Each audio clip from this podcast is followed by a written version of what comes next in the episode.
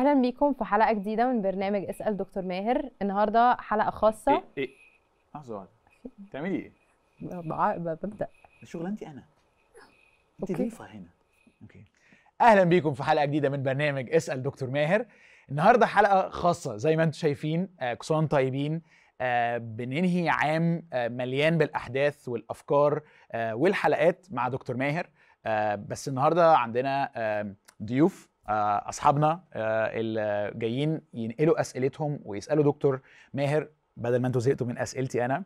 فالنهاردة معانا شيري آه، شيري ماهر آه، أخصائية آه، صعوبات تعلم ومعاها ماجستير في علم النفس. معانا أندرو صيدلي وماري دكتورة وجو دكتور أسنان. ما كانش مقصود إن كلهم يبقوا دكاترة يعني بس أهي مشيت. وأكيد معانا دكتور ماهر. إزيك يا دكتور؟ أهلا عامل. إيه؟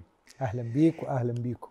أنا حسيت إنك تعبت مني آه فجبت لك أصحابي علشان حبايبي. آم، كل حد هنا آم، ليه علاقة بدكتور ماهر بشكل أو بآخر واتعلم منه بطرق كتيرة. آه، والنهاردة عندنا آه، فرصة فيها نتأمل في السنة اللي فاتت. آه، ونفكر للسنة اللي جاية. ودايما عندنا أسئلة بتحاول مش بس تعبر عن أسئلتنا إحنا الشخصية لكن أسئلة ناس زينا في نفس عمرنا وعندهم نفس التحديات بتاعتنا.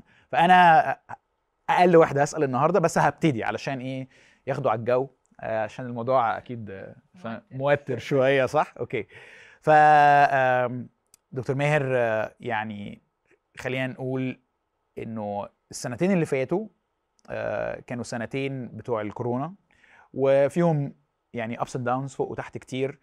لكن ناس كتيرة شايفة إنه سنة 21 ما كانتش مختلفة قوي عن سنة 20 مليانة بنفس النوع من الترقب والخوف والإحباط والبطء. آه، حتى جوجل بتنزل آه، زي فيديو كل سنة بتوري لك الناس بتدور على إيه الناس بت search على إيه إيه ال trending في الوقت ده. وال- والفيديو آه، بتاع السنة دي هو إزاي أشفى؟ how to heal إزاي ا recover إزاي أرجع تاني؟ إزاي آه، أكون صلابة؟ إزاي أقدر restart حياتي؟ آم، وخلينا نقول يمكن ده إحساسي ومعرفش ده احساسك ولا لأ بس إحنا نظريا مقتنعين إن الحياة محتاجة ترجع لمجراها بس إحنا مش عارفين نرجع. نفسنا نرجع نفسنا معرفش نرجع للي للي زمان لنفس طريقة الحياة وكده بس مش قادرين. آه سواء بقى مفرهد مش قادر عايز اقعد اتفرج على التلفزيون آه آه مش قادر اركز حتى قدرتي على التركيز في اي محاضرة بسمعها. كأنه السنتين اللي فاتوا دول بهدلوني أو بهدلونا. وعايزين نرجع بس مش قادرين. مش عارف أنتوا عندكم نفس الاحساس ده ولا لأ؟ يعني جدا بصراحة. أنا فعلا من فترة كنت بحضر المؤتمر بتاع كريدولوجوس وفعلا كنت بعاني إن أنا أبقى متابعة في المحاضرات اللي زمان كنت ممكن أقعد بالساعتين تركيزي تام فيهم. دلوقتي لأ بقيت أحس إنه محتاج يبقى معايا ورقة وقلم وأقعد أكمل النقط وأحاول إن أنا أفضل مركزة. ففعلا بقى فكرة إن إحنا يبقى عندنا انتباه واتنشن سبان عالي انتهت بعد الكورونا. يعني أنا ما أقدرش أرجع آه، كل التغيرات في حياة أي حد للكورونا. يعني ممكن يكون في عوامل تانية شخصية في حياة كل واحد غير خالص ال- الكورونا. من الناحيه التانية الكورونا أثرت على كل واحد فينا آه، بأشكال مختلفة. فممكن تكون أنتجت مع بعض الأشخاص أشياء إيجابية. وأنا شخصيا قابلت ناس استفادت روحيا ونفسيا آه، من وقت الكورونا. فأنا مش مش قادر أعمم آه إنه آه الكل عانى بنفس الطريقة والكل تأثر بنفس الطريقة. لكن آه أقدر مثلا من البحث اللي أنت بتشير إليه بتاع جوجل أبين إنه وقت كان المرض وباء منتشر فمتوقع إنه أكتر سؤال يتسأل هو إزاي أخف إزاي أطلع إزاي أشفى إزاي أرجع للي كنت فيه لأنه وقت مش معتاد على العالم. لكن اللي أقدر أقوله من الناحية ال- الروحية والنفسية يعني وأنا بقرأ الواقع بتاع الناس فيما بعد الكورونا ومحاولة العودة باك للحياة العادية. أقول في أمرين بيلفتوا نظري. الأمر الأول هو آه، نقص المرونة والصلابة. وده إحنا يا يوسف لو تفتكر كنا خدنا عنه عدة حلقات لما كنا بنتكلم تحت عنوان الصبر. وأنا قلت ساعتها إنه كلمة الصبر في الكتاب المقدس في العهد الجديد بالذات بتختلف عن كلمة الصبر في الثقافة الشائعة آه، لأنه الصبر الهوبومينو ده اللي هو في اليوناني تعني آه، كيف تتمتع بمرونة آه، من جهة الضغط القليل لكنه الدائم والمستمر وكيف يكون لديك صلابة لما يكون في ضغط عنيف وشفنا آيات كتير بتقول الكلام ده. آه، و- وأنا الحقيقة أعشق ال- ال- الأمر ده يعني حبه. آه، بشوف أنه نوع من الجمال في الشخصية الإنسانية أن تكون شخصية تتمتع بالمرونة والصلابة. ويمكن أقرب كلمة ليها بالإنجليزية resilience. آه، يعني أكره أن أكون هذا الكائن الذي ينبغي أن تتوفر له ظروف مناسبة جدا لكي يستطيع أن ينتج اجتماعيا وروحيا. ولو اختلفت الظروف يتشل ويقف مكانه وما يعرفش يستمر بصراحة الشخصية دي ما بحبهاش وما أحبش أكون فيها. أحب الشخصية التي تتمتع بقدر كبير من المرونة والصلابة القادرة على تحمل ضغوط عالية مفاجئة أو ضغط قليل لكنه مستمر ومتكرر. السؤال بقى آه، كيف نكون هذه الريزيلينس؟ كيف نكون هذه المرونة والصلابة؟ الكتاب المقدس آه، بيقدم ان ده على فكرة جزء من الخلاص المسيحي. فخلاصك المسيحي هو خلاصك من التشوهات النفسية اللي أوجدتها فيك الخطية اللي هي حالة الاستقلال عن الله. وبيقول لما بتتبرر بالإيمان أنت بتدخل لدايرة جديدة من العلاقة مع الله أعظم ما فيها أنه يجعلك تستثمر الضيق مش تكفر بسبب الضيق أو أنك تتشوه بسبب الضيق. فبيقول كلمات جميلة يعني بيقول أنه إحنا بيسوع المسيح صار لنا الدخول إلى هذه النعمة التي نحن فيها. إحنا في نعمة يا جماعة إحنا مقيمين في نعمة. ممكن تقول لي إيه إيه مقومات النعمة دي؟ ليه شايفها نعمة يعني؟ فيقول إنه أنا بقي سلام مع الله وبفتخر على رجاء مجد الله. بعدين يقول وليس ذلك فقط بل نفتخر أيضا في الضيقات. عالمين أن الضيق ينشئ صبرا ينشئ الريزيلينس. كأنه عايز يقول إنه دخولي للنعمة بيسوع المسيح القصة المسيحية أوجدتني في واقع جديد مش بس إنه مخليني ليا سلام مع ربنا متصالح مع ربنا ومطمئن من جهة المستقبل لا ده دلوقتي صنعت معي أعظم معروف إذ تجعلني أستثمر الضيق الحاضر لخلق شيء بديع الناس مش لاقياه وهو أن تكون شخصيتي متجملة بالمرونة والصلابة. فده الأمر الأول اللي بشوفه اللي بان قوي في فترة الكورونا إن الناس عايزة كم رهيب من استقرار الظروف لكي تظل مزاجيا ونفسيا وروحيا بنفس الإنتاجية. ففي نقص في المرونة والصلابة من الممكن طبعا إن يكون في وسائل بشرية لتنميتها لكن أنا بتكلم من المنظور الروحي. إزاي الكتاب تكلم مباشرة عن الإنتاج هذا في الشخصية؟ من الجانب الثاني الحاجة الثانية اللي بانت قوي هي الاعتمادية. والحقيقة الاعتمادية على مجموعة من العلاقات سواء كانت سوية أو علاقات غير سوية في الشغل علشان مزاجي يظل محتفظ بحالة اتزانه. فأنا عندي مرة خروجة في الأسبوع عندي مرة فسحة مش عارف فين بروح ألعب فين بعمل إيه بروح الشغل كذا كذا. فأصبحت كائن معتمد على مجموعة من الظروف تحتفظ لي باتزاني وسلامي النفسي.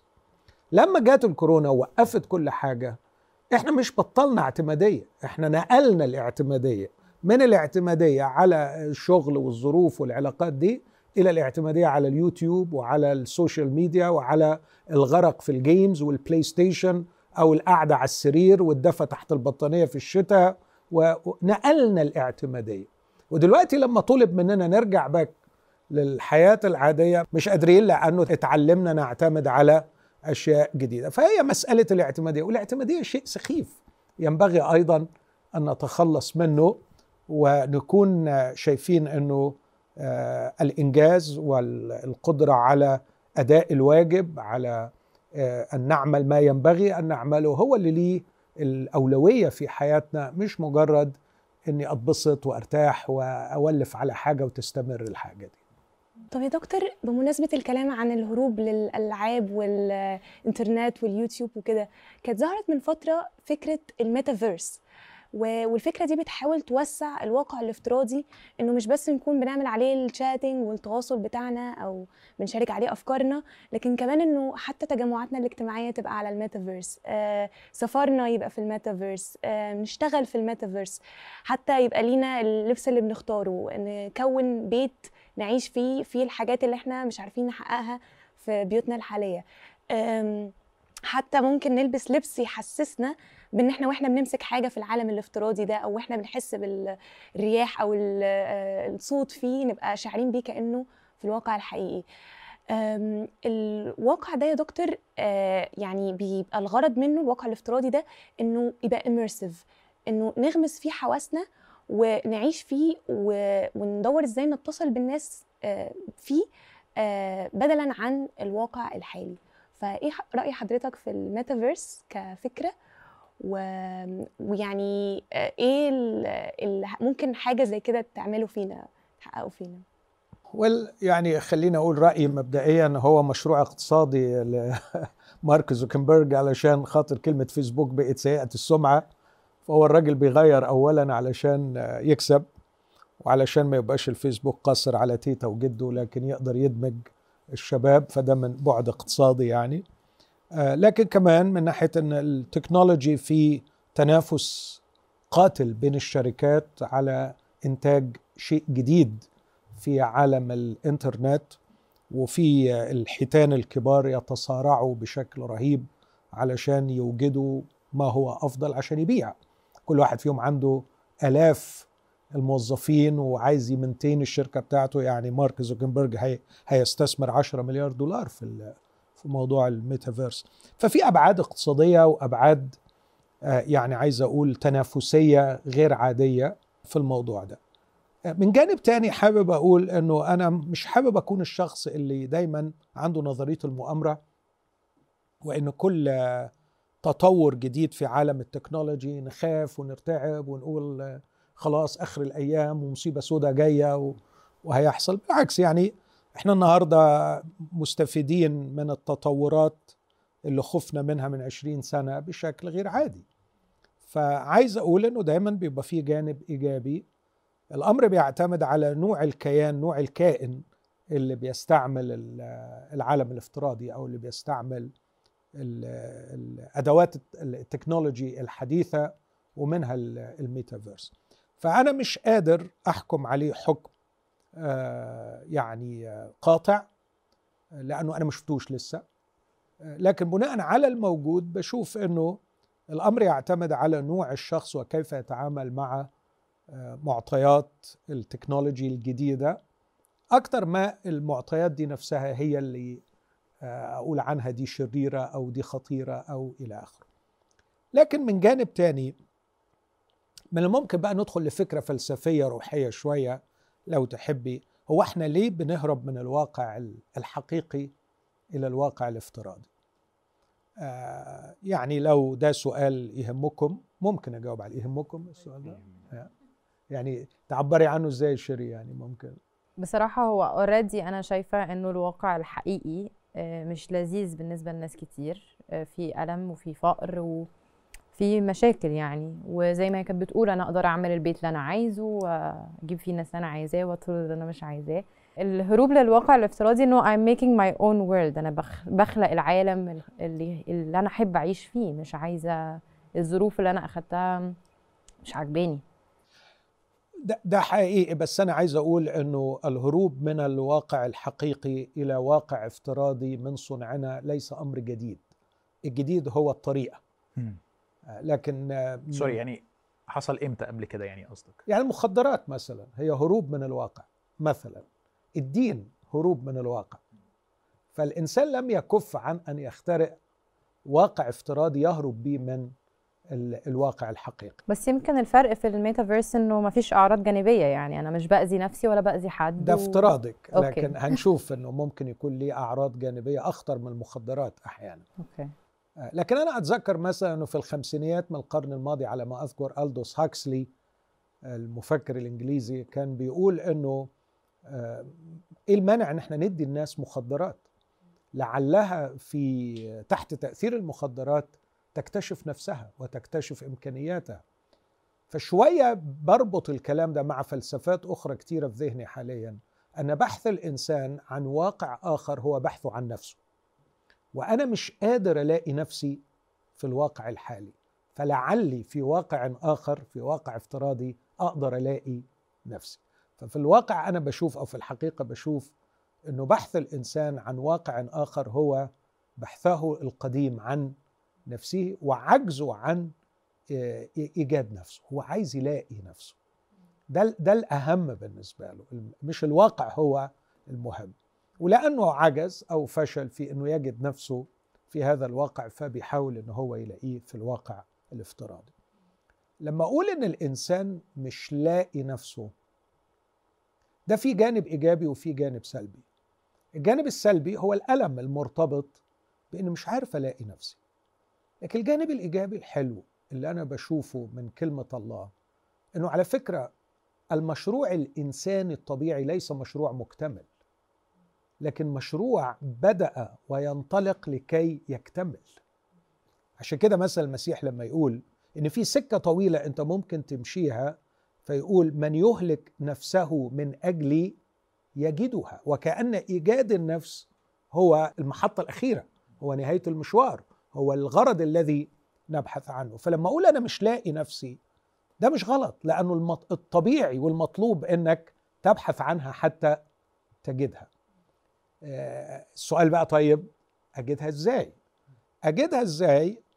آه، أنا أعتقد إنه الصفحات الأولى من سفر التكوين آه، بتدينا البلو برنت النسخة الأصلية لخلق الإنسان وتكوينه. لما بشوف الترتيب في تكوين واحد قصة الخلق كما هي مسجلة في تكوين واحد غير القصة اللي في تكوين اتنين. في تكوين واحد بيركز على جانب معين إزاي إن الله بيخلق آه، في مراحل والغاية النهائية هي الإنسان. تكوين اتنين الجانب العلاقاتي في الخلق مش الجانب المادي لكن الجانب العلاقاتي. فيبدأ بأنه آه الإنسان علشان يخلق كإنسان ويتكون كإنسان من المستحيل من المستحيل أن يكون إنسانا بدون العلاقة الحميمة مع الله. فاللغة اللاهوتية التصويرية البديعة جبلوا ترابا من الأرض كما جبل بقية الحيوانات لكن في شيء آخر أنه له علاقة مع الله. نفخ في أنفه نسمت حياة. الصورة هنا تصويرية إنك لن تظهر كنفس حية وتتواجد وتؤثر وتكتمل كإنسان بدون أن تتنفس العلاقة مع الله أن تأخذ من الله. ففي شراكة مع الله تستطيع أن تحقق الصورة التي يريدها الله عن الإنسان. نعمل الإنسان على صورتنا كشبهنا. بحب دايما أقول أيقونة الله الحية الحاملة لحضوره والفاعلة مشيئته في هذا العالم. لا يمكن الوصول لهذا النوع من الكائن لهذه الإنسانية بدون العلاقة مع الله. بعديها على طول تشوفي إن دي العلاقة الأساسية اللي هي الفيرتيكال الرأسية. بعديها تلاقي علاقة الإنسان بالأرض وبالحيوانات بالطبيعة. وبعديها علاقة الإنسان بالآخر اللي هي الزوجة اللي أوجدها ليه. وكأنه عايز يقول هذا هو الواقع. الواقع عبارة عن علاقة مع الطبيعة علاقة مع الظروف وعلاقة مع الآخر. بس هذا النوع من العلاقات يعتمد على العلاقة الرأسية مع الله وفي هذا الواقع من العلاقة مع الله ومع الطبيعة ومع الآخر يبرز الإنسان كما اراده الله. اللي حصل بقى في تكوين ثلاثة قطعت العلاقة مع الله فصار الواقع مؤلم للغاية. وتلاقي على طول إنه أول تشوهين حصلوا تشوه في الواقع علاقته مع الطبيعة وعلاقته مع الآخر ففي كارثة حاصلة بينه وبين الآخر حالة إدانة ورفض. المرأة التي جعلتها معي هي دي اللي أعطتني ففي واضح إنه في رفض. ثم شوكا وحسكا تنبت الأرض لك. وللأسف بقى الحل الإنساني بدلا من الرجوع إلى العلاقة الرأسية مع الله رفض هذا الواقع والبحث عن واقع آخر. طيب يعني ما أقدرش أقول إنه الميتافيرس مش مش بهرب على قد ما أنا عايز أدي نفسي بديل ابقى أنجح فيه يعني المخدرات. ما فيهاش نجاح. يعني هو خط بتنزل لتحت. لكن الميتافيرس إحنا بنتكلم على إنك تبني بيت إنك تجيب أصحابك عندك في البيت إنك تعرف مثلا تتكلم مع ناس بعيدة بس بشكل ما كناش نحلم بيه قبل كده. فإحنا مش بندور على حاجة سيئة. هو نفس ال- الحاجات الإيجابية اللي موجودة في الواقع اللي موجود دلوقتي نعملها في الواقع اللي هو الافتراضي بتاع الميتافيرس. حتى الطبيعة يعني مش مش هنضر طبيعة. إحنا عايشين في واقع جميل يعني ما فيهوش صعب إن إحنا نضر قوي. في قوانين بتحكم الموضوع أسهل نعرف نحاسب بعض أسهل وفي نفس الوقت مش هقطع علاقتي مع الله. ما أنا ممكن أبقى يعني عادي في علاقة مع الله وأنا في في الميتافيرس. حلو. يعني ده ده سؤال مركب شوية يا جو.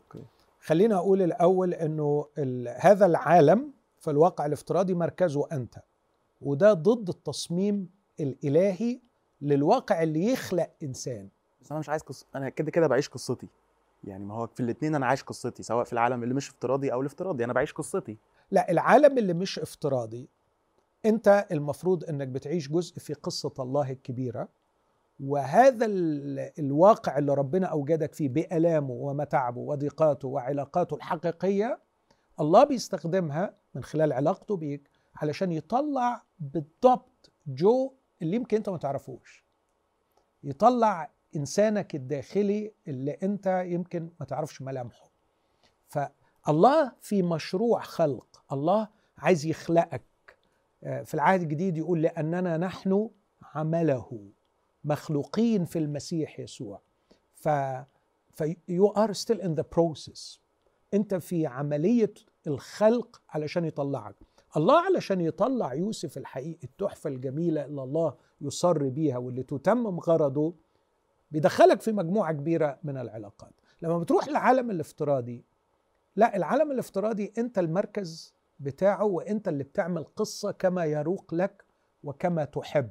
فبقيت أنت مؤلف هذه القصة مش أنت جزء من قصة تعملك يوسف الحقيقي اللي ربنا عايزه واللي عايز يشوفه.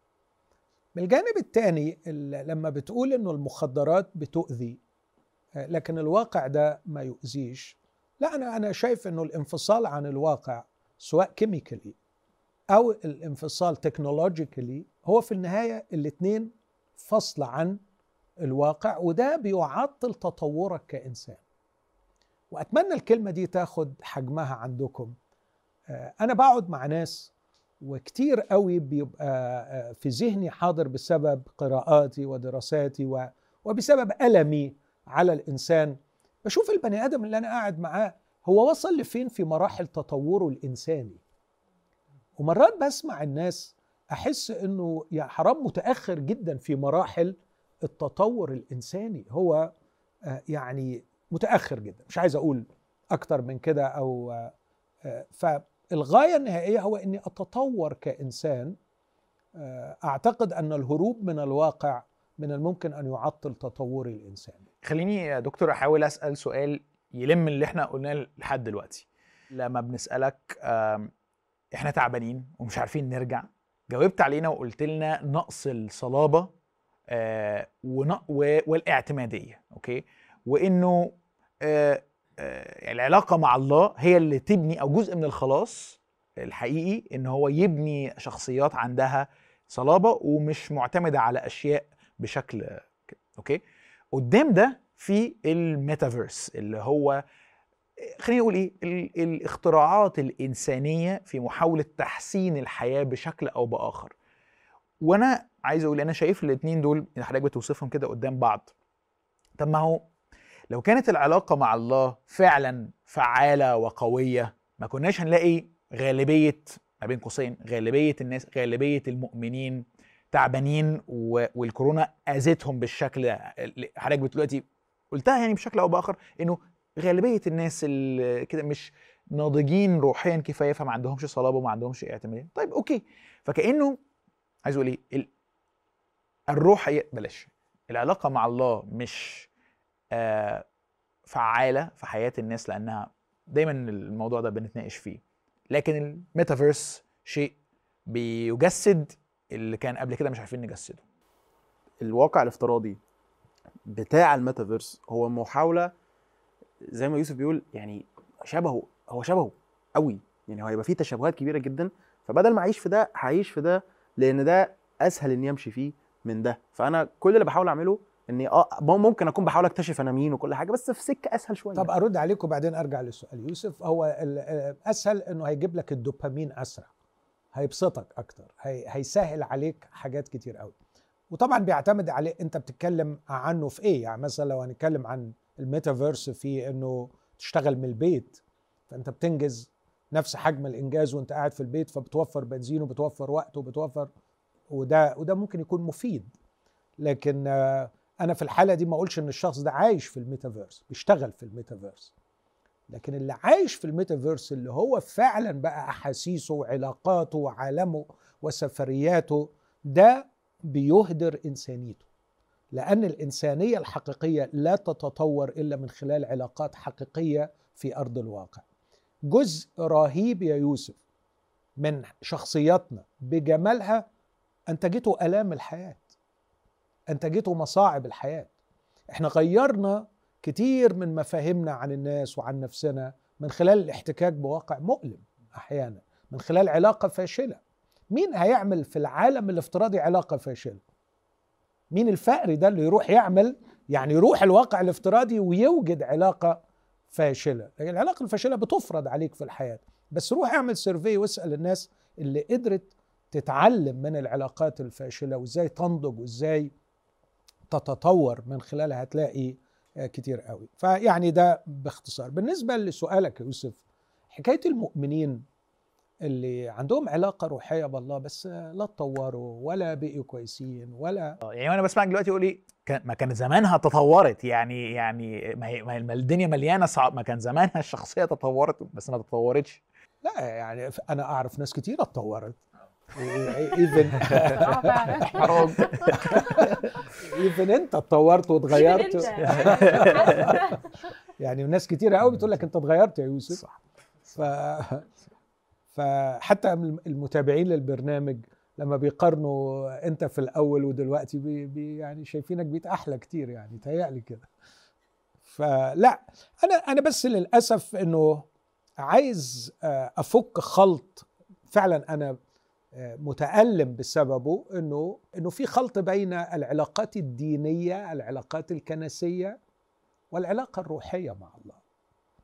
آه، الناس ساوت الأمرين دول ببعض. في حين إنه العلاقات الدينية آه، فيها جزء كبير قوي حاجة سيكولوجية اجتماعية فكرية آه، لا تختلف عن أي نشاط آخر بشري طبيعي عادي. كل ما في الأمر إحنا عمدناه واداله ادينا له مسميات مسيحية وبنسمي ده العلاقة مع الله. religiverse religion verse بالظبط مش ميتافيرس بقى.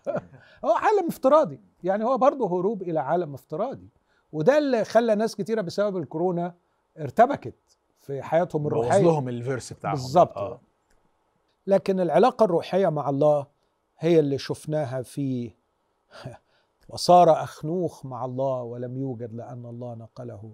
اللي شفناها في إبراهيم الذي دعي خليل الله اللي بنشوفها في واحد زي دانيال اللي جعل في قلبه الا يتنجس اللي بنشوفها في واحد يعني واحدة زي أستير اللي كتبت عنها زمان جلست على أعلى عرش فلم يرتفع قلبها وارتدت أعلى وأثقل تاج فلم يدر رأسها. جمال في الشخصيات في ثباتها في قوتها في روعتها.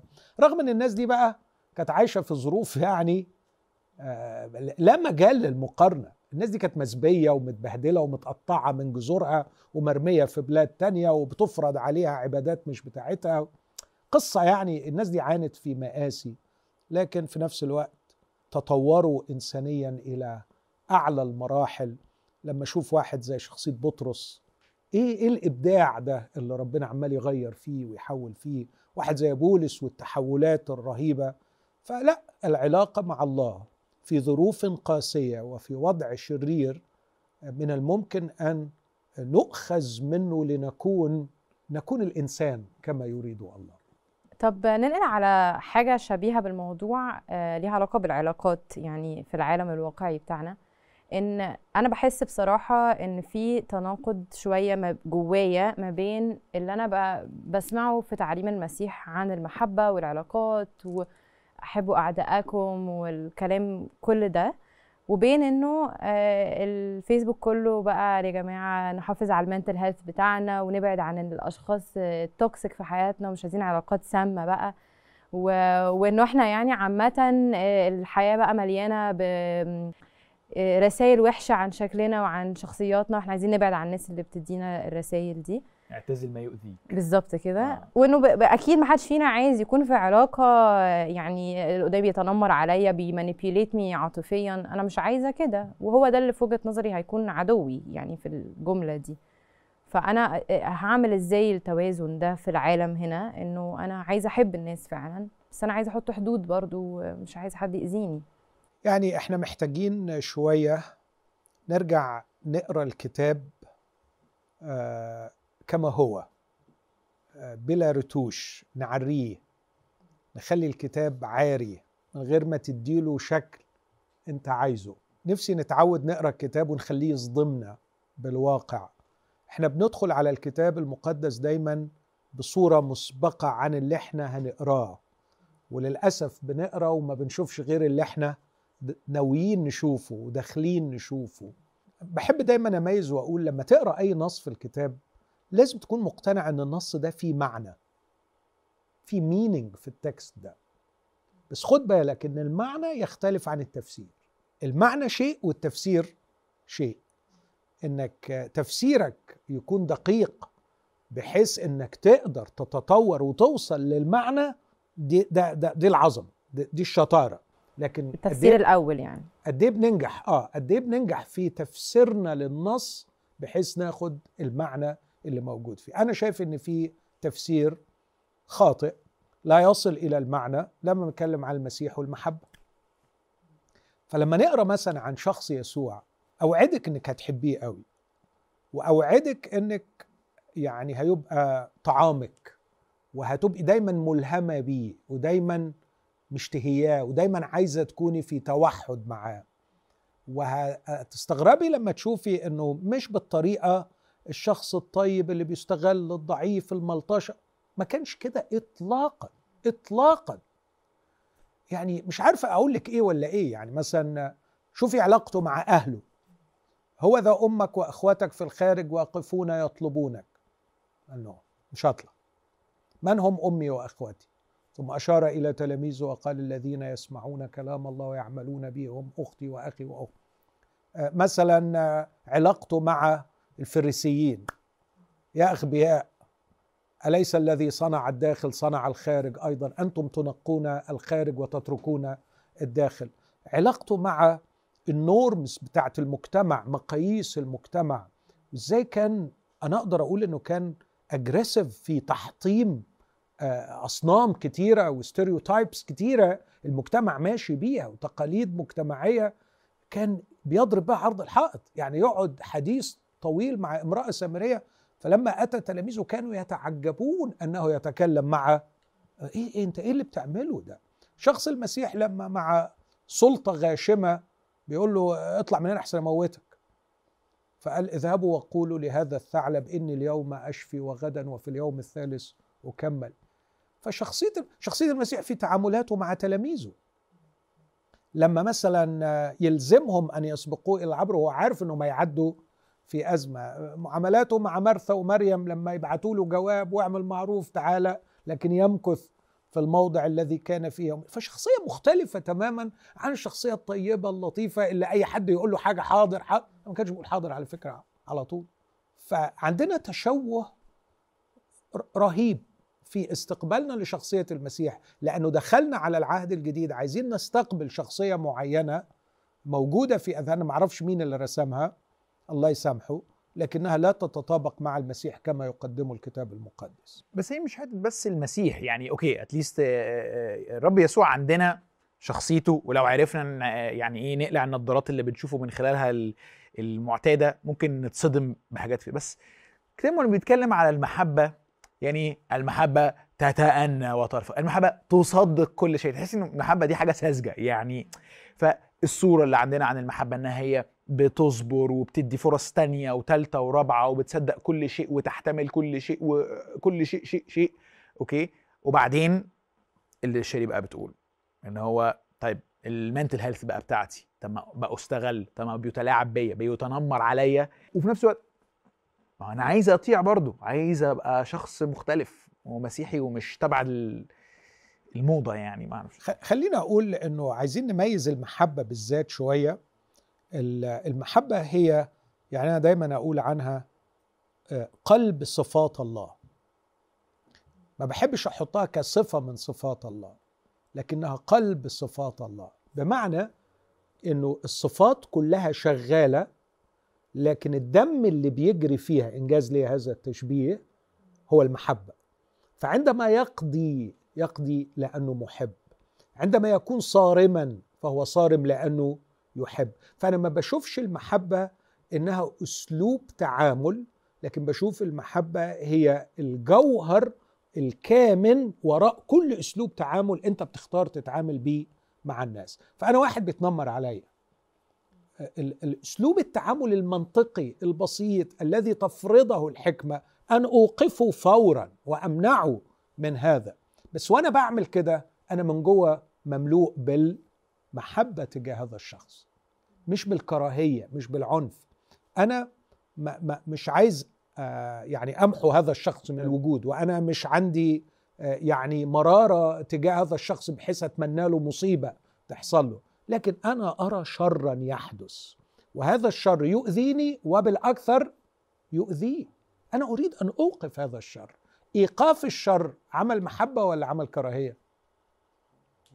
أكيد في عمل الموقف محبة. ده. عمل محبة. فأنا بشوف يعني الله عندما يتدخل بصرامة في القضاء عندما يتدخل بتوبيخ عنيف جدا يوبخ به عندما يتدخل بنار لسدوم وعمورة جوهر كل أعمال الله وكل صفات الله هو المحبة والمطلوب مننا أنه القلب الصالح يخرج الصالحات. الإنسان الصالح من كنز قلبه الصالح يخرج الصالحات الصالحات دي في كل أساليب التعامل الحكيمة الواقعية اللي بيفرضها الموقف اللي أنا بتعرض ليه. فمش شايف يا يوسف ابدا آه، فكرة يعني إنه المحبة إن إحنا نبقى آه، بنو- بنوافق على شرور بتحدث بنوافق على ظلم بيحدث من حولنا. بس تعمل إيه في الآيات؟ في معنى. الآيات الواضح. قول لي آية. أهو ما أنا قلتهم لك اللي هم المحبة آه، تصدق كل شيء وتحتمل كل شيء. لما أقول المحبة تصدق كل شيء والمحبة تحتمل كل شيء هل أفصل ال- الآيتين دول في الكونتكست ده لا تصدقوا كل روح؟ لأن أنبياء كذبة كثيرين خرجوا إلى العالم امتحنوا كل شيء تمسكوا بالحسن. آه، نفس الرسول اللي كتب عن المحبة بيقول ما تصدقش كل حاجة. والرسول بولس اللي كتب وقال المحبة تصدق كل شيء هو نفسه اللي بيقول امتحنوا كل شيء وتمسكوا بالحسن فأنا محتاج بقى إنه المحبة تصدق كل شيء. حق. لكن آه، المحبة تصدق كل شيء آه، آه، افتح قوس وقول حق وكذب. ينفع الكلام الفارغ ده؟ يعني عشان أنا بحب أصدق الكذب؟ لكن لما يقول المحبه تصدق كل شيء أكيد تصدق كل شيء حق وإلا أبقى شخص عبيط وساذج ومطلوب مني كتابيا أن أسير وراء إبليس. لأنه مين أصل كل الأكاذيب في العالم؟ إبليس. فلو أنت فهمت إن المحبة تصدق كل شيء يعني أي حاجة تتقال لك صدقها أنت فسرت غلط. مش ده ال meaning بتاع النص لكن ده interpretation المحبة تحتمل كل شيء. آه وده قوة على فكرة. ومطلوب مني أحتمل وأعطي الشخص فرصة واثنين وثلاثه ما أكونش هذا الشخص ال- النزق اللي سهل استثارته اللي مع أول موقف صعب ياخد بعضه ويرجع لأنه أبويا السماوي على فكرة أنا كنت أسخف بني آدم في التعامل معاه وصبر عليا وبسبب لطفه وإمهاله وطول أناته اقتادني إلى التوبة. فبحبه ليا وصبره عليا غيرني. ليه ما اتعلمش من أبويا السماوي ويبقى دي علامة قوة؟ مش معناها إن أنا بتحمل وأنا غصب عني. ومجبر أخاك لا بطل وأصل ما عنديش آه، اختيار آخر. لا على فكرة أنا بتحمل سخافتك علشان فعلا بحبك ونفسي تتغير. فهفضل متحمل برجاء إن أنت هتفهم محبتي صح وتستفيد مني. وأنا مش بس بقدم لك محبة لكن كمان بقدم نصح بقدم إرشاد بقدم تحذير بقدم توبيخ. وده اللي مخليني صابر عليك في العلاقة مع مع الشخص السخيف يعني. لكن إذا فوجئت زي ربنا بالظبط. يقول له أم تستهين بغنى لطفه وإمهاله وطول أناته؟ غير عالم أن لطف الله يقتادك إلى التوبة. لكن في لكن من أجل قساوتك وقلبك غير التائب تذخر لنفسك غضب في يوم الغضب. فإذا لقيت إن أنت ما بتستفدش من محبتي خلاص بوقف. حلو قوي يا دكتور. بس حاسة إنه أنا مش بس بفكر في المواقف اللي أنا بتحط فيها أنا بفكر كمان في يعني في العلاقات اللي أنا بختار إن أنا أستثمر فيها لأنه برضو في الآخر أنا عايزة أبقى صحيحة نفسيا والعلاقات بتيجي على صحتي النفسية. يعني هما لو في حد فعلا هيأذيني آه، أنا ممكن ما أقدرش أكون متأنية معاه أو أصبر عليه إنه يتغير. آه، أنا فعلا ممكن ما أقدرش أعمل حاجة زي كده. زائد إنه الناس كلها دلوقتي يعني مهتمة جدا بإن إحنا نكون أصحاء نفسيا. ف يعني مش اشرح لي. أكتر. اشرح لي أكتر إزاي نعمل ال balance ده. يعني طبعا عندنا يعني محتاجين تعريفات كتيرة يا شيري. يعني إيه صحيح نفسيا؟ آه، يعني هذا السايكولوجي المنطلق من تعميق ال self-centeredness اللي بيخليني عايز الكون ينتظم حولي. يعني يعني جوردن بيترسون ليه عبارة شهيرة جدا لما بيقول إن ال psychologists أخطأوا خطأ فادح إنه في التعامل مع الكلاينتس بتاعتهم كل اللي بيعملوه مش بيقولوا لهم ما يجب أن يكونوه لكن بيحاولوا يخليهم يرضوا عن ما يكونوه. يعني تبقى راضي وتقبل وضعك وتتفاعل مع الواقع بتاعك على إنه يعني مراتك مزهقاك خلاص اخلص يا أخي آه، شوف غيرها. آه، عملت آه، خيانة زوجية ما تعيش تحت تأثير ال- الذنب خلاص غلطة وعدت يعني ما فيش مشكلة. هل ال- ال- السواء النفسي أو الصحة النفسية هو إنه احاول أرتاح في كل حاجة ولا لأ أنا ممكن أكون محتاج أنا أتغير وممكن أكون محتاج أراجع نفسي في حاجات كتير. آه، بالنسبة للعلاقات المؤذية آه، محتاجة مساعدة حد علشان يتم تشخيص الكلمة دي تشخيص صحيح لأنه ممكن أي واحد التاني مش جاي على مزاجه يقول آه، toxic toxic ما بيسمعش الكلام. مرة كنت قاعد في القطر وبعدين قاعد ورايا أب بيصبح على بنته. صباح الخير يا حبيبتي إزيك؟ إزاي جوزك؟ مع أنا طبعا مش سامع البتاع. بيسمع الكلام. فيعني مش متع... الراجل بيطمن على بنته إذا كان جوزها بيسمع الكلام ولا أيوه. ما بيسمعش. ما أعرفش كان بيهزر ولا بيتكلم. جد يعني بس فإذا بقى ما سمعش الكلام يبقى الجوز ده toxic ده ما بيسمعش الكلام. ف يعني في حاجات سخيفة قوي. أصبح الكل النهارده بسبب شوية قراءات على ال social media خلاص بينصب نفسه عالم نفس وأخصائي نفسي وعنده معرفة ويعرف يشخص والعلاقة دي toxic والعلاقة دي مش toxic آه، طب إيه هي العلاقة ال toxic سؤال حلو. ال- العلاقة ال toxic هي العلاقة التي فيها لا يحترم الآخر كينونتي أنا كإنسان. يعني يريد أن يستعملني لخدمة أغراضه هو.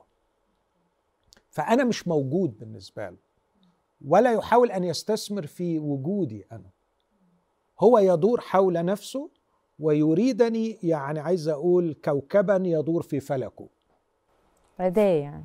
آه أدور في فلكه. وهو مش مش بيتعامل معايا أنا بس كده هو بيتعامل مع كل حاجة.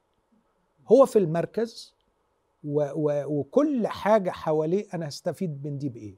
وهستنفع من دي بإيه؟ وده هيفيدني في إيه؟ وحكمه على الأشياء هو من منطلق واحد اللي أنا هاخده. فأنا لما بقع في فلكه أنا تعيس لأنه خلاص أنا بالنسبة له شيء استعمل. إذا لقيت روحي في علاقة مع شخص أنا تحولت إلى مجرد أداة لإمتاعه لإشباعه لتحقيق مصالحه لفائدته ولا أشعر إن هو يفكر في كينونتي ولا يريد انه هو ي contribute يسهم في كياني أنا آه، دي علاقة toxic. والمحبة هنا بتلزمني على فكرة إن أنا أقول له حاسب. يعني أديك مثل من الكتاب المقدس عشان تشوفي روعة الكتاب. الكتاب المقدس بيتكلم بقى مش عن التعامل مع الناس بره لكن عن عن الناس في الكنيسة. فبيقول أنا بوصيكم لازم تشتغلوا. تسالونيك الثانية ثلاثة واللي ما يشتغلش ما ياكلش. وبعدين يقول أصل في بعض المؤمنين بقيوا فضوليون. فضوليون يعني شخص فضولي يعني يتطفل على الآخرين على أخبارهم على فلوسهم يتطفل على أي حاجة يمتلكوها. مش عايز يتعب ويشتغل ويكون نفسه ويكون آه، نبع بركة وخير. للي حواليه. هو عايز يستفيد من الآخرين من غير ما هو يتعب. فهو قال من لا يريد أن يشتغل لا يأكل أيضا. وإذا كان بينكم أخ بالشكل ده اسمعي يا شيري سموا مثل هذا. ولا تخالطوه. لا تؤكلوه. يعني ما تاكلش معاه. وما تخلطهوش. وبعدين يختم ويقول لكن لا تحسبوه كعدو بل انذروه كأخ. يعني شوف هذه المحبة الحقيقية إنه أخويا بيدمر نفسه إنه مش عايز يشتغل وعايز يبقى فضولي. لو أنا سبته في الحالة دي واديته اللي هو عايزه أنا موجوع بتسمم بالعلاقة دي وكمان بأذيه. بس خدي بالك بولس لما ناقش الموضوع ده ما ناقشهاش من حيث الأثر السلبي على علي أنا. عليه هو. لكن عليه هو. أوكي. انذروه كأخ خسارة. نفس الكلام في تعليم المسيح في متى 18 إن أخطأ إليك أخوك فاذهب إليه وعاتبه. وبعدين يقول وإن سمع منك فقد ربحت أخاك. فمش روح عاتبه علشان خاطر تتفش لكن روح عاتبه علشان تربحه. فهنعمل الصواب هنعمل الصح لكن منطلقين من فائدة الآخر واحتياج الآخر وليس من الدوران حوالين نفسه فده يعني اللي أتصوره من ناحية العلاقات المؤذية. هل من الممكن أن العلاقة توصل لمرحلة أنها لا تستجيب للعلاج ولا بد من البتر؟ آه ممكن أوي. يعني لو ينفع شيري ولو يعني كلامي ممكن تعدلي عليه لو مش واضح قوي إنه برضو الكلام مفهوم بس الكلام برضو بيتكلم على سيناريو سهل. إنه في واحد اللي هو toxic 100% صرف. بس ده مش الموقف اللي بنقابله. إحنا عادة يعني أقدر أقول بنسبة الاغلبية إن العلاقات اللي بنتكلم عليها اللي هي السامة أو ال toxic دي لا بيبقى الشخص ده مش هتعرف تشيله من حياتك بأي شكل ما. وبيبقى في علاقة ما بينك وما بينه أو ما بينها لا هي علاقة ممكن تقول في المجمل كويسة بس بيبقى في حاجة معينة موجودة في العلاقة toxic جدا وبتأذيك جدا ومش عارف لا تشيل ولا تخش أكتر وبيخلي الموضوع صعب. ده غير طبعا إن أكيد ممكن يكون لينا إحنا دور في ال toxicity دي ممكن يكون إحنا نفسنا غلطانين ومش عارفين فتبقى الدنيا معكوكة جدا. فالموضوع مش اللي هو أنا هقطع وخلاص يعني موضوع البتر ده حاجة صعبة جدا. لا إحنا عارفين نعملها ولا عارفين لو إحنا أصلا نستاهل البتر من الأول. أنا أعتقد إنه كل ما الشخص جو بينمو في علاقته مع نفسه وعلاقته مع الله بيكون أكثر انفتاحا على اكتشاف عيوبه واكتشاف تقصيراته وده بيخلي عنده حساسية وتمييز من ناحية الآخرين فيقدر يتعاطف معاهم ويشفق عليهم ويلتمس بعض الأعذار ليهم. وكمان من الناحية الثانية بيكون أكثر حبا إنه يحاول يساعدهم إنهم يشوفوا أخطائهم ويشوفوا عيوبهم. فأنا عايز أقول مش صح البداية أبدأ من الآخر لكن أبدأ من نفسي. خلاص أنا زي ما أنت وصفت ملزم إني أكون في هذه العلاقة نتيجة صداقة نتيجة قرابة نتيجة أي نوع من العلاقات الملزمة. آه، فأنا هشتغل على نفسي بحيث فعلا إن أنا أكون آه، أكثر حكمة وأكثر نضوجا وأكثر قربا من الله. ربما أنا ساهمت دون أن أدري زي ما أنت قلت في تعميق العيوب اللي موجودة فيه. even إن أنا كنت موافقه. even إن هو شخصية اعتمادية وأنا كنت بحب أشيل وأستسهل. فما كنتش بخليه يتحمل مسؤولية نفسه مثلا يعني. أنا مش عايز وجع دماغ آه، هو مش عارف يعمل كده أنا هعملها. دي أذية أذية رهيبة لأنك حولته إلى شخص معاق ما بيعملش مسؤولياته الشخصية تجاه حياته. هو يبوظ الدنيا وأنت اللي تحاول تغطي عليه مثلا. لأ سيبه يواجه نتيجة أفعاله. فأنا محتاج أتطور روحيا ونفسيا آه، في الحب وفي الفهم بحيث إن أقدر أساعده. لو الموضوع متأزم قوي زي ما انت وصفته. إحنا المفروض انه في علاقة مع جسد المسيح في علاقة مع أصدقاء آه، حوالينا. ممكن نلجأ لمشير نلجأ لشخص بيفهم في الأمور دي بحيث انه يتدخل ويحاول يساعدنا. يعني مش صحيح ما هياش دايما بالبساطة دي لكن مش دايما hopeless يعني. طب لو انت بقى ال toxic تعمل إيه؟ أنا مش toxic حاشا. حاشا فعلا. لا ما أقصدش بس يعني لا بس يعني لو أنت فعلا الشخص اللي كل ال- آه، يعني تخيل أنت في حد في حياتك عمال يقول لك أنت toxic أنت toxic أنت toxic وأنا مش حاسس إن أنا toxic ولا حاجة. يعني بس ماشي هحاول آه، آه، يعني إيه أشوف الموضوع ده لألا فعلا أبقى toxic أنا وطحن اللي معايا. أبدأ آه. منين يعني؟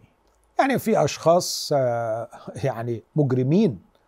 في تدمير الآخر باستعمال ال terminology العلمي في وصف الآخر.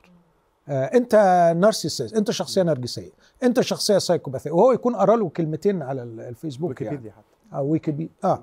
ف- فبيعطي لنا يعني إحنا قعدنا يعني آه، 11 سنة نتعلم علشان نملك حق التشخيص. وهو بيقرأ مقالة ولا بيقرأ حاجة بيعمل وبيشخص quiz على فيسبوك أيوة. أنت تبع أنهي شخصية وخلاص. كده بالظبط كده فالناس اللي عمالة توزع اتهامات على خلق الله آه، المفروض إن إحنا اولا ما نستجبش ليهم يعني يعني لما يجي حد يقول لي أنت toxic أقول له على فكرة أنا متشكر جدا جدا إنك بتقول لي كده لأنك أنت معناها إنك شايف في حاجة خطيرة هتدمرني آه، فساعدني من فضلك بموضوعية أكتشف أنا ليه toxic و... وإذا كان كلامه مقنع أنا المفروض أروح أتعالج لو عندي عيب معين. لكن إذا لقيت كلامه هو كله بيدور حوالين أنت toxic عشان ما بتعمليش اللي أنا عايزه وأنت مش ماشي زي ما أنا عايز. الحقيقة هو اللي محتاج علاج. أنا ممكن أخسر العلاقة في في إن أنا أواجه حد ب بحاجة صعبة فيه زي كده يعني. حتى لو حاولت أحلي في الكلام ممكن اللي قدامي يكون حساس بزيادة واللي هو لأ خلاص أنا مش هقدر أتعايش مع الحقيقة دي أو إن أنت شايف خلاص يا. ميري ما تواجهيش يا ماما ما تواجهيش والعلاقة تنتهي لوحديها بس بنتائج أسوأ.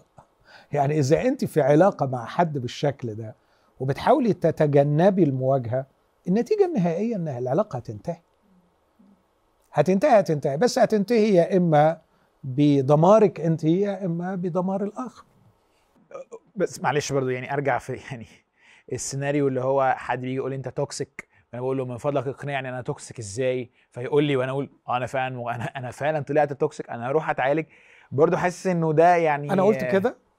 أنا سمعتها كده. آه لا يعني يعني أنا أنا سمعتها أنا, كده؟ أنا بعمل افتراض إنه الشخص ده عنده حجج منطقية قوية جدا أقنعتني إن أنا بتصرف تصرفات سامة للآخرين. بس هي عمرها ما هتبقى حجج منطقية. يعني أغلب الناس اللي toxic دول ده مجرد بيبقى افتراض. كله تحت الحزام يعني طب أو تحت ما إحنا كنا الترابيزة. لسه بنقول إن أنت بتنذر أخوك لو هو toxic. طب ما أنا رايح أنذره المفروض أقنعه إن هو toxic وأنا مش هعرف أقنعه لأن أنا كده هيقول لي إن أنا يعني بتتدلع عليه آه. لك كلمتين في آه. ويكيبيديا وجاي تقول لي إن أنت هي كده لفت. وأنا مش toxic. واوقات يا دكتور كمان ده هو بيجيب مثلا إنه فلان كمان بيقول كذا وفلان بيقول كذا وأنت في الموقف الفلاني مش لازم يكون إن هو المحور. بس هو بيقول الموقف الفلاني انت ما عملتش وما سويتش. افترض انه في شيء من الصح في كلامه وأنا لو شخصية سوية المفروض ان يكون مفتوح لأي نوع من الاتهامات وأحاول إن أنا أدافع عن نفسي بموضوعية. بناقش اللي بيتقال وبفكر في نفسي لألا أكون كده فعلا وأنا مش واخد بالي وده اللي قاله المسيح لما افترض إن أخطأ إليك أخوك فاذهب إليه وعاتبه. كلمة عاتبه دي اقنعه. هي نفسها الكلمة اللي جت في عبرين 11 لما يقول الإيمان هو الثقة بما يرجى والإيقان. يعني حالة من الوعي والاستنارة والاقتناع. فأنا بحاول أوصله للحالة دي. آه، فأنا لما بقول بعاتبه بقول له على فكرة بناء على الموقف ده وبناء على الموقف ده وفلان قال كذا وفلان قال كذا. فأنت خلي بالك لأنه وكمان المفروض إنه بروح المحبة يعني. بحاول إن أنا أفهمه الكلام ده. المسيح بيفترض إنه هيسمع. ليه بتفترضوا ان هو آه، هيقول لا أنت ظالمني وده مش موجود؟ المسيح بيقول إن سمع منك فقد ربحت أخاك. فهو في افتراض ان هو هيسمع. لكن إذا كان بيقول لا ده افتراء وممكن يكون فعلا افتراء الكلام اللي بيتقال يبقى نمشي بنفس الطريقة اللي قال عليها المسيح. خد بقى حد تاني. لابد من إدخال أطراف أخرى. فروح له وخد معاك واحد أو اتنين. وإذا ما سمعش من واحد واثنين كبر الموضوع. فقل للكنيسة. علشان الكنيسة تقدر تحكم. فالعلاقات آه، أكيد طبعا ال subjectivity أو الذاتية بتبقى قوية جدا. عشان كده إدخال آخرين لحل المشكلة آه يعني مهم. مش عايز بقى نحول الحلقة لموضوع علاقات يعني كلها لكن كفاية كده يعني في العلاقات. آه، عندي tension كده. مش اتفضل. عارف آه، حضرتك برضو آه، قول لي رأي حضرتك فيه إيه موافق لو الكلام دوت يا دكتور مع الآخر بره الكنيسة بره المجتمع الآمن بالنسبة لي إن أنا أبقى منفتح وأبقى على طبيعتي بس يا دكتور بلاقي إنه أنا مبسوط قوي في علاقتي بربنا لوحدنا بحب المسيح جدا بس عندي مشكلة مع الكنيسة هم عندهم ضعفات بتألم بيها أنا كمان عندي ضعفات بوجعهم بيها في رأي حضرتك إيه؟ يعني لو افترضنا إن الكنيسة كلها علاقات وجع بوجع وبتوجع ما كانتش الكنيسة استمرت لغاية النهارده. لكن كنيسة الله آه، يعني لها تاريخ مجيد من الحفاظ على أولاد الله وإحنا بدون الكنيسة ما كانش لينا وجود النهارده. يعني أنا وأنت اللي قاعدين دلوقتي وبنتكلم إحنا موجودين هنا لأن في ناس حبتنا. في ناس علمتنا في ناس استحملتنا في ناس صلت من أجلنا.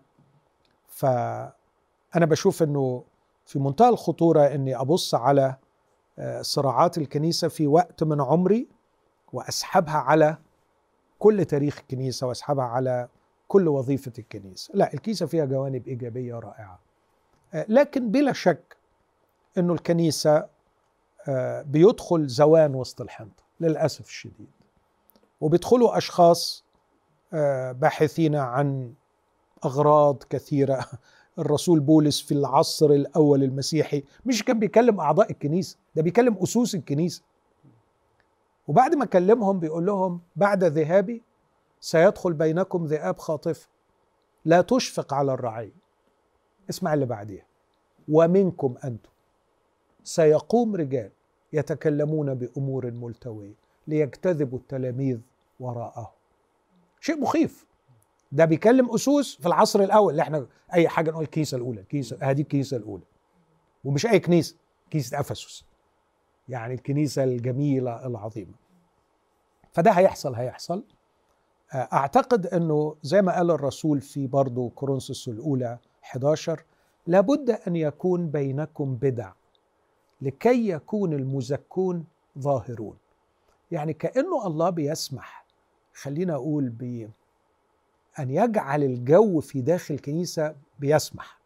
جوا طبيعيا ما هواش حضانة وبابل بننفصل فيها عن الواقع. كده كأنه ما فيهوش شوائب. آه لا وضع طبيعي. أنت أنت جوه في أشخاص أشرار.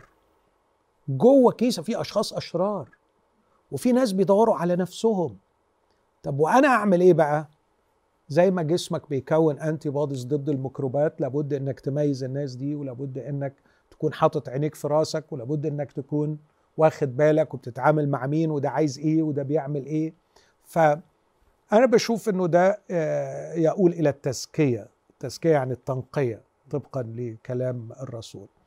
آه، لكن من الجانب الثاني ما تفترضش ابدا الوضع السوداوي إن حياتك هتستمر كده على طول لكن بيحدث علاج وشفاء.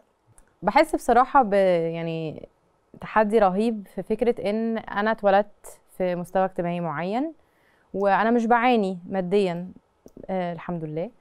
بس شايفة إنه آه كأنه الفقر في في الكتاب المقدس حاجة يعني مبجلة جدا. يعني حتى المسيح لما جه اختار يبقى إله متجسد شخص homeless ما عندوش بيت ما عندوش حاجة فقير. آه، التلاميذ من بعده نفس الكلام. يوحنا من قبله بيقول لو عندك two shirts ادي واحد لأخوك. يعني أنا صراحة كل ما بقرا في الإنجيل وأنزل أعمل shopping بحس إن أنا في dilemma مش عارفة اعمل وأنا ما بعملش shopping أصلا يعني. فحاسة يعني إنه إزاي إنه الناس اللي حياتها في المستوى الاجتماعي المتوسط اللي هو إحنا بنفكر في المستقبل عايزين نحوش فلوس لعيالنا ولل retirement آه، عايزين يبقى عندنا شاليه في السخنة يعني حاجات بسيطة. بس في السخنة حاجات بسيطة؟ حاجات كده يعني. بسيطة يا دكتور. بسيطة شوية أنا ما قلتش في الساحل يعني. إحنا بنتكلم في مستوى عادي ولا في الجونة. فيعني ما هي هي دي الفكرة. يعني هي هي, بالنسبة للسيكتور الاجتماعي اللي أنا فيه هي فعلا حاجات بس المفروض ده كل الناس كده. أنا مش عايزة أبقى منساقه في الكلام ده بس هل ده معناه إنه يعني أنا أنا في التحدي ده بحتاج إن أنا أبعد عن المستوى الاجتماعي اللي أنا اتخلقت فيه ولا؟ يعني لو أنا فاهم شاري صح يعني ده أنا عايز أقول إنه الصورة اللي ساعات العهد الجديد بيوصفها عن المفروض يبقى عندنا إيه ونطلب إيه وندور على إيه يخلي حتى طموحات الطبقة المتوسطة بذخ وتبذير وطمع فظيع ف وكمان صح؟ في حاجات مر... آه طبعا صح وكمان في آيات بقى مرعبة اللي هو ويل لكم اللي أكلتوا هتجوعوا اللي اللي اتبسطتوا. هت... يعني طبعا أنا بحب بحبش أقول آيات عشان ببقى عارفة إن هي ده مش معناها. بس بس برضه عشان يبقى قلت كل اللي أنا بسمعه فعلا وكل اللي أنا بي... بي... بيجي في بالي يعني. طب وتبقى مشكلة لو قلت لك إنك مش عارفة معناها؟ لا يعني طبعا. هو ده الهدف أصلا من السؤال.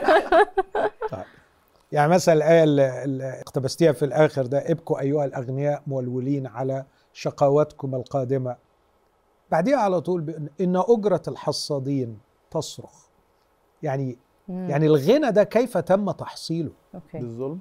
تم تحصيله على حساب ناس مساكين حصدوا الحقل وما خدوش أجرته. أنا أعرف أعرف رجال أعمال أو يعني سمعت القصص دي اللي كان الموظفين عنده في الشركة مش لاقيين يقبضوا وهو بيغير اليخت بتاعه عشان في رجل أعمال جاب يخت أحسن منه. ف دول إبكوا آه لا دول أقول لهم بقلب جامد إبكوا مولولين على شقواتكم القادمة. اللي, اللي, عملتوه ده هتحصدوه. لما ما احترمتش احتياج الموظف اللي عندك اللي عنده أم معينة وعايز يعمل لها عملية ولا ابنه عيان وعايز يجيب له الدواء وأنت ما تديهوش المرتب عشان الكورونا وأنت في نفس الوقت بتروح تغير اليخت بتاعك لا انتظر قضاء الله. الله مش هيسكت على حاجة زي كده. فمن من ناحية ال ال التعامل مع الفلوس أين اتجاه قلبك وكيف تتعامل مع الفلوس؟ وممكن نتكلم كتير قوي بقى في الموضوع ده. هل ترى نفسك مالك أم وكيل؟ أنا شفت فعلا بصدق رجال أعمال كتير يتعاملون مع المال على أنهم وكلاء. لا يملك وبيحاسب نفسه حساب عسير. وبيعيش حياة فعلا صحيح في مستوى آه، رجال أعمال المعقولين اللي زيه لكن كل غرضه وكل حلمه كيف يخدم الناس اللي بيشتغلوا معاه. أعرف ناس عندهم آلاف بيشتغلوا معاهم بيصلوا من أجلهم بيعولوا همهم. عايزين البيزنس يستمر في نجاحه علشان خاطر الناس دي تفضل عايشة. فمش عايزين نشوه صورة الأغنياء. آه، في أغنياء يخافون الله ويعيشون كوكلاء وليس كملاك. بعدين بقى فكرة الوكيل والمالك. على فكرة أنا شفتها مع ناس فقراء جدا وللأسف يسيئوا التصرف فيما عندهم مفيش ابدا الإحساس بالوكالة. هو حاسس إن هو بيملك. آه صحيح بيملك بيملك عياله. ده في ناس بتستعمل عيالها استعمال. أقول يا رب أشكرك إنك ما اديتهمش. ما اديتهمش فلوس ما اديتهمش إمكانيات ما اديتهمش سلطة لأنه لو عنده هيدمر الدنيا. ففكرة الوكيل أو المالك هو ده اللي المفروض ننميه وده اللي كان الرب يسوع عايز يخلقه فينا لما مثلا ادانا مثل الغني الغبي. لما آه، بيقول يا نفسي استريحي وكلي واشربي لك لك. فقال له يا غبي الليلة نفسك تطلب منك. نفسك دي مش بتاعتك. انت تعاملت مع ما عندك على انه ملكك في حين انك انت انت لا تملك نفسك. وكل ما عندك هو مجرد وكالة. طب سوري يا دكتور برضو عشان يعني عايز إيه ننزل من المبدأ لل... للممارسة. يعني حضرتك اتكلمت عن الأغنياء اللي بيختنوا على حساب إيه يعني تعمد ظلم للآخرين. بس اللي إحنا بنسأل عنه السن مختلف. هل مثلا رغبتنا في إن إحنا مثلا نشتري شيء أفضل. يعني برضو ومش عايز أطلع لرجال الأعمال اللي بيتكلموا في المليارات. إحنا ناس عادية شباب يعني بنحاول نعيش عيشة كويسة هسميها كده. بس العيشة الكويسة دي آه، هل ده يعتبر غنى؟ ده من نمرة واحد. وهل إحنا حتى لو بطريقة غير مباشرة في رغبتنا إن إحنا نحافظ على مستوى اجتماعي معين بلبس معين بنوع رفاهية معينة مش حاجة فظيعة هل بنظلم آخرين لأننا بنخون مسؤوليتنا ناحية تحسين وضعهم كفقراء آه، وحط بقى جنب ده الأصوات المسيحية الكتيرة اللي بتتكلم عن الحياة البسيطة. إنه المسيحيين لازم يقاوموا ال materialism والاستهلاكية بإن هم آه، يبقى عنده قميصين فعلا وهو دول جاكيتتين بدلة وخلاص يلبس آه، لون واحد وما ينزلش يعمل shopping آه، يعني يعني وفي ناس عايشة كده وناجحة آه يعني وفي ناس عايشة كده وده قرار متعمد ك... وبيعملها من من دافع مسيحي أنا ببص على الناس دي وأحس إني آه حرامي okay؟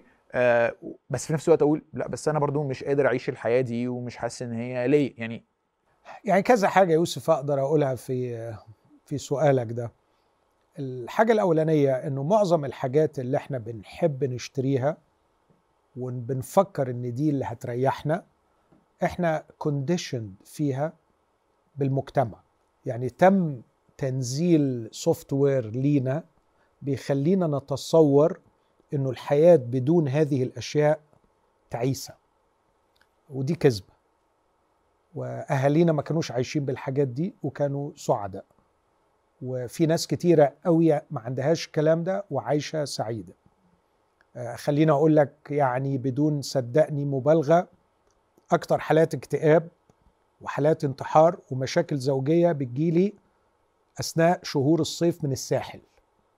يعني الناس بتروح تصرف قد كده وبتبقى عاملة قد كده عشان يروحوا يتخانقوا ويرجعوا ضاربين بعض أحيانا ويرجعوا حالات خليك في العين السخنة. آه، خليني في السخنة فعلا.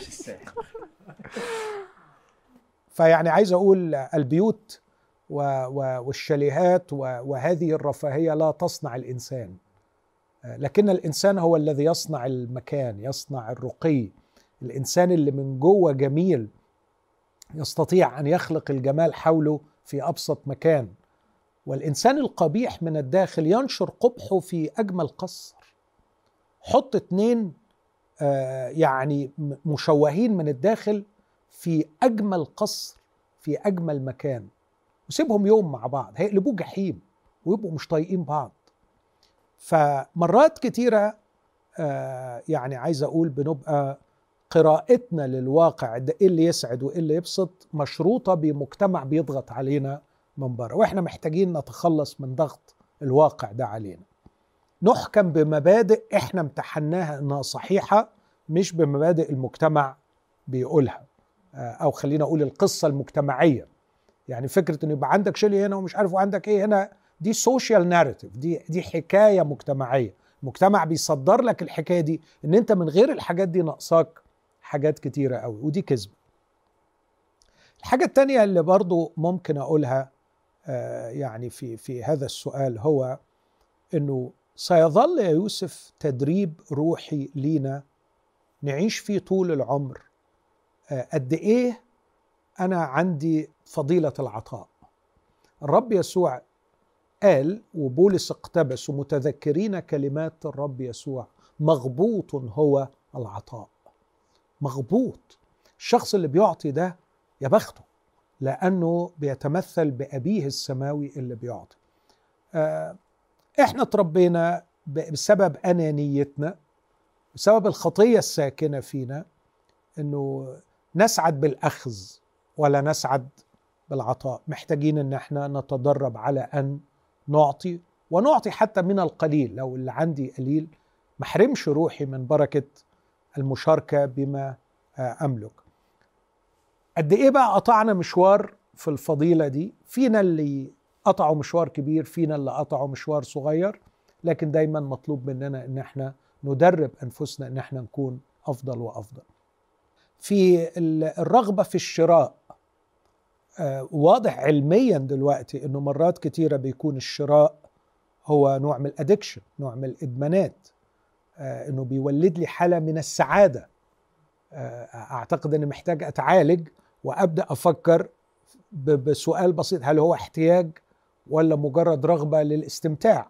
ما ينفعش إن أنا أنفق الفلوس اللي ربنا ادهاني واللي أنا أرجع لفكره الوكالة اللي أنا وكيل عليها لمجرد إن أنا أسعد لكن ينبغي إني أكون أسدد بها احتياجات. أحط كمان اعتبار آخر إنه أحيانا تواجدك في وضع اجتماعي معين يلزمك إنك تسكن في مكان معين يلزمك إنك تلبس بطريقة معينة فاخضع لهذا الالتزام لكن كن حذر إنك ما تبتلعش في هذا وتبقى متقدم على الناس دول وسابقهم يعني. لكن خليك في حالة اتزان بحيث إنك تقدر تأدي الميشن بتاعتك من تواجدك في هذا المكان. يعني لو ربنا اختار واحد إنه يبقى وزير ولازم يلبس كوزير ولازم يتصرف كوزير علشان يقدر يعني أعتقد إن دانيال كان بي بيلبس وبيعيش كرئيس وزراء. ما ينفعش إنه يبقى عايش في قصر بابل وهو بيتصرف كيهودي فقير آه، بيلبس اللبس بتاعه اللي اتعود يلبسه. أضيف كمان وأقول في الآخر إنه في خطر أن يتحول هذا الأمر كعطاء وكبساطه إلى نوع من البر الذاتي إنه ده طريق تبرير ما فيش أسهل منه. إن أنا بدل ما أتبرر بالنعمة وبانكساري أمام الله آه، يصبح هذا هو طريق الحصول على البر إن أنا آه، رجل البر والإحسان اللي بيعيش أبسط عيشة وبيعطي الفقراء والمساكين. فيعني جوانب كتيرة قوي ممكن نتكلم فيها في النقطة دي. بس يا دكتور أنا كده ما تطلعش المستوى اجتماعي أفضل. أنا عارف إنه حضرتك أكيد ما تقصدش كده بس أنا دلوقتي يمكن يقصد أنت آه. عرفت ليه تتطلع؟ آه. بس أنا دلوقتي حاسس إنه لو أنا في level معين هل معنى كده إن أنا أفضل محافظ على ال level دوت بس؟ ما أحاولش إن أنا أبقى وزير؟ أنا أعتقد إنه آه، يعني قتل الطموح مضاد للطبيعة البشرية. يعني الطبيعة البشرية السويه لما تترك طبيعيا لما هو هيلثي لما هو صحي أنت تتطلع إلى التقدم. أنت عايز تنجز أكتر من اللي أنجزته. أنت عايز تعرف أكتر من اللي عرفته. أنت عايز توصل لأعلى من اللي أنت وصلت له. لو جيت تقول لي لا حاول تنزل أقول لك ده فشل أخلاقي وروحي واجتماعي. فالوضع الطبيعي إنك عايز آه، تتقدم. بس الأسئلة هنا بقى اللي تيجي مش اتقدم ولا ما اتقدمش اتقدم ده مفروغ منه إنك لازم تتقدم. لكن آه، إيه اللي عايز أوصل له؟ آه، هل شاركت الرب بأفكاري وبأحلامي؟ هل هقدر وأنا هناك أكون بقوم بمسؤولياتي الروحية اللي ربنا آه، حاططني فيها؟ ممكن آخد وظيفة أفضل بس أخسر نوع من العلاقات كنت أتمتع به وأنا في الوظيفة الأقل يعني يتعسني. خسارة العلاقات دي تتعسني. فبيبقى السؤال في أسئلة كتير مصاحبة للسؤال ده. فما بيكونش التقدم آه، هو ال- ال- الأمر الوحيد الذي يحكمني في اتخاذ قراراتي. في حاجات كتيرة تانية. لكن التقدم شيء طبيعي جدا ينبغي أن تسعى إليه. لسه برضو في حتة يعني تع- تعباني شوية. لأني ما فيش يوم بيعدي علينا من غير ما بنشوف يعني فقر جامد حوالينا. والواحد يعني إيه خ- خليني أنا دلوقتي بتكلم كواحد آه، مسيحي وعايز فعلا أعيش الحياة المسيحية إلى أقصى درجة أقدر عليها. ودايما بيبقى عندي سؤال هو أنا بعمل كفاية ولا لأ؟ هو أنا بعمل اللي عليا ولا لأ؟ يعني أنا مثلا إيه لابس Apple Watch okay؟ ليه ما بيعش ال Apple Watch دي وأجيب ساعة كاسيو ب 200 جنيه أو ب أو ب زي دي okay؟ وبفرق الفلوس اساعد حد مش عارف إيه. عندي آه، أربع جزم بني. يعني وأنا مش ما اظنش ان أنا شخص طماع أو كده بس بحس يعني العادي. هل العادي ده اللي هو بتاع أصحابي ولا هو أعلى منهم ولا هو أقل قوي منهم بتاع هل ده المفروض أحس تجاهه بالذنب وإني محتاج آخد قرار تعمدي إني مش عارف مش عايز أسميها أفتقر بس إني أعيش حياة أبسط من كده علشان أدي أكتر؟ ممكن أضيف نقطة؟ please في كتاب فرح الانضباط بتاع آه، ريتشارد فوستر. شكرا. آه، في ال chapter بتاع ال simplicity هو كان بيقول البساطة. البساطة. آه. آه، فهو كان في النص قال جملة كده اللي هو إيه مش لازم تبقى دايما متدفي للآخر شبعان للآخر. فأنا مثلا قبل ما أدخل أستحمى دلوقتي بدفي الحمام وبعد كده بدفي الأوضة. فالجملة دي دايما في مخي. هل أنا المفروض بالليل لو لقيت نفسي بردانة قوي خلاص معليش الدفاية. أنا هفضل بردانة وهنام كده وأفكر في الناس اللي بردانين وأدي الدفاع لحد. إيه؟ ودي الدفاية لحد ودي الدفاية لحد أو أجيب له هو دفاية واخلي دفايتي عندي. بس قصدي بعدين برجع أقول لنفسي طب وهو وات يعني إيه الجود اللي هيطلع من إن أنا أفضل بردانة وهو يفضل بردان؟ طب حد فينا يتدفى وخلاص أنا دلوقتي عندي دفاية. يعني فعلا ببقى حاسة إن أنا حاسة بالذنب إن أنا عايشة حياة مريحة. يعني طبعا سؤال معقد وصعب وأنا ما بحبش ابدا دور المفتي وأقول نعمل كده وما نعملش كده لكن أنا دايما بحب إني أحكم في حياتي المسيحية آه، بالقصة أكثر من القواعد آه، واللي أقصده إنه الأخلاقيات المسيحية تمليها قصة أنا بعيش فيها. فمثلا ما فعله إبراهيم في إطار قصته عمل لا أخلاقي إنه يروح عايز يذبح ابنه. بس في إطار القصة بتاعته كان عمل في غاية العظمة والتقدير من الله. ما عمله بولس ليس قاعدة يفرضها على بقية الرسل إنه لا يتزوج وإنه لا يأخذ تقدمة مادية من الناس اللي بيخدمهم. لكن هو بيقول أليس لنا سلطان أن نجول بأخت زوجة مين بي- بيزرع زرعه وما بياكلش منها؟ مين بيرعى رعيه وما يشربش من لبنها؟ أنا كان من حقي لكن أنا ضحيت بيه. بس تضحيته دي ما يقدرش يفرضها كقانون أخلاقي على بقية إخواته. وما ينفعش إن بطرس يبص على بولس ويشعر بالذنب إنه إنه ما عملش زيه يعني. فأنا بشوف إنه خليك دايما ملتصق بالرب في حواراتك الداخلية في كل شيء ساعة لما اشتريت الساعة.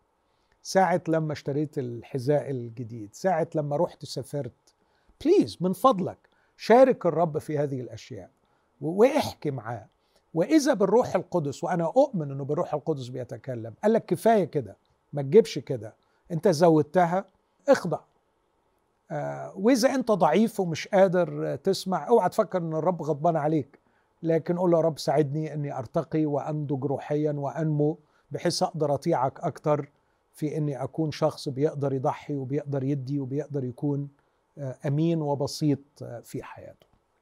يعني ما ده بيخليني أخش في إن أنا ببقى بسأل سؤال أكني مكسوف أسأله آه، لأنه يعني بالطبيعة كمؤمنين بنتربى في كنيسة أغلبنا سمعنا عن فكرة إنه في فرق ما بين مثلا السعادة والانبساط. فالسعادة دي حاجة عميقة بندور عليها في العلاقة مع الله والانبساط دي الحاجات اللي هي الوقتية بس.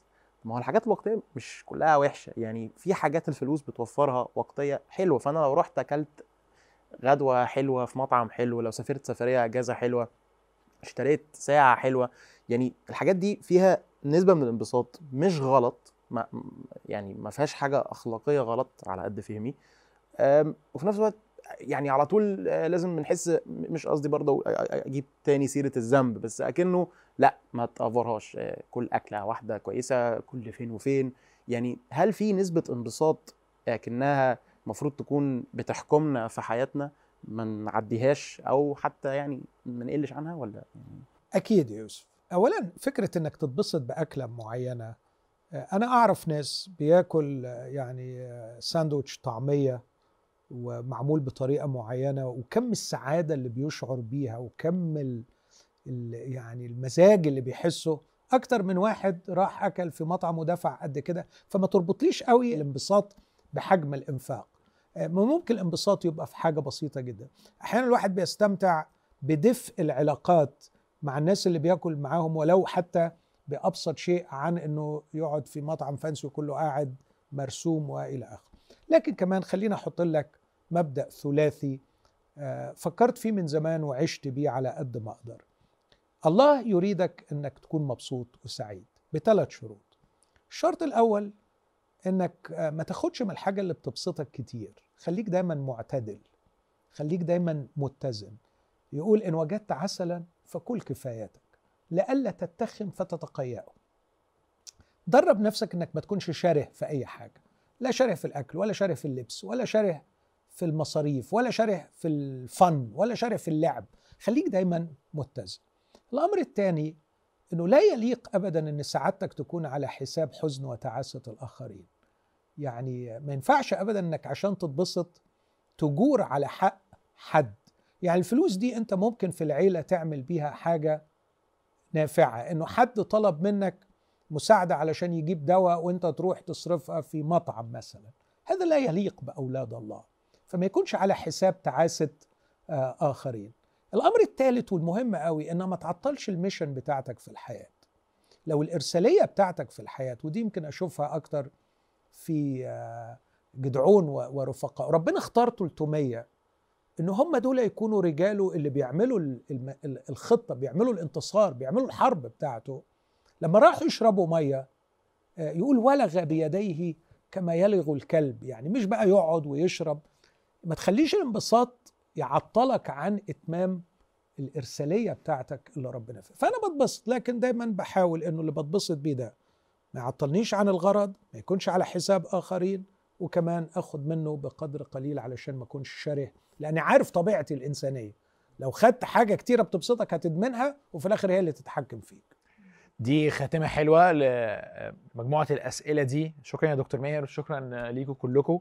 آه هنستكمل حوارنا الأسبوع الجاي مع دكتور ماهر ونفس المجموعة دي. عندنا نوع أسئلة تاني في اتجاهات تانية. كل سنه طيبين وشكرا لمتابعتكم لبرنامج أسأل دكتور ماهر.